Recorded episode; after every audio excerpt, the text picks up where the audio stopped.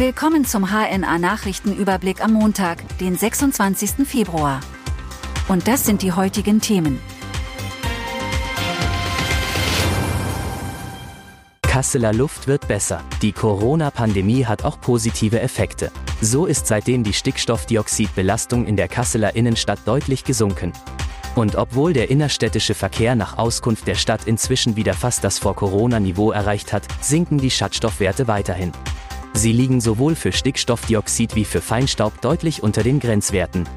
Das geht aus aktuellen Daten der Luftmessstationen des Hessischen Landesamtes für Naturschutz, Umwelt und Geologie hervor. Noch bis vor 5 Jahren war vor allem die Stickstoffdioxidkonzentration in Kassel ein Problem. Busse und Trams Ende der Woche nicht im Einsatz. Die Gewerkschaft Verdi hat für Freitag und Samstag die 800 Beschäftigten der KVG zum Warnstreik aufgerufen. Deshalb sollten sich die Fahrgäste im Kasseler Stadtgebiet an beiden Tagen auf gravierende Einschränkungen im Bus- und Tramverkehr einstellen.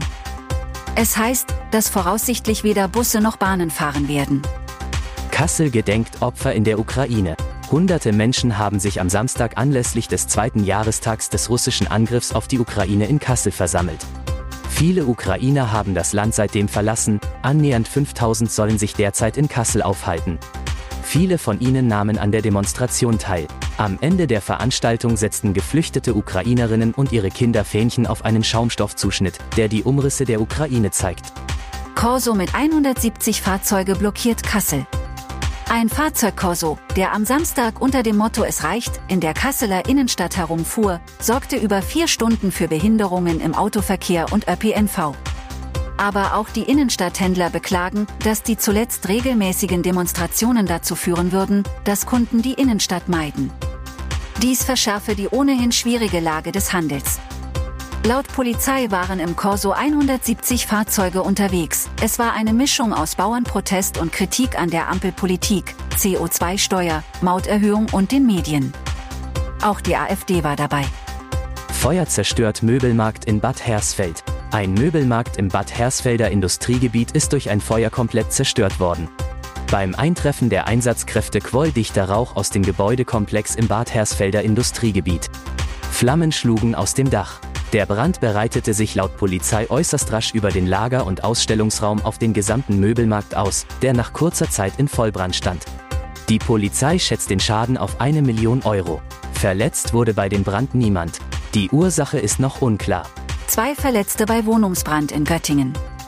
Das laute Piepen von mehreren Rauchmeldern hat womöglich 2 Menschen in Göttingen das Leben gerettet.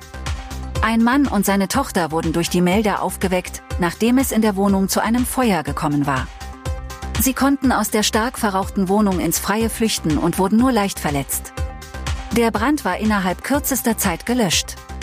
Die genaue Brandursache und Schadenshöhe sind noch unklar. Kelly-Konzert wegen Krankheit abgesagt. Das für den Weltfrauentag am 8. März in der Nordheimer Stadthalle terminierte Konzert mit der Sängerin Patricia Kelly ist abgesagt. Als Grund wird eine Erkrankung der Sängerin genannt. Andere Medien berichteten, dass die Künstlerin ihre komplette Konzerttour absagen musste. Als Grund nannte Patricia Kelly in einer Stellungnahme eine Entzündung im Kieferbereich. Das waren die heutigen Themen aus Kassel, Nordhessen und Südniedersachsen.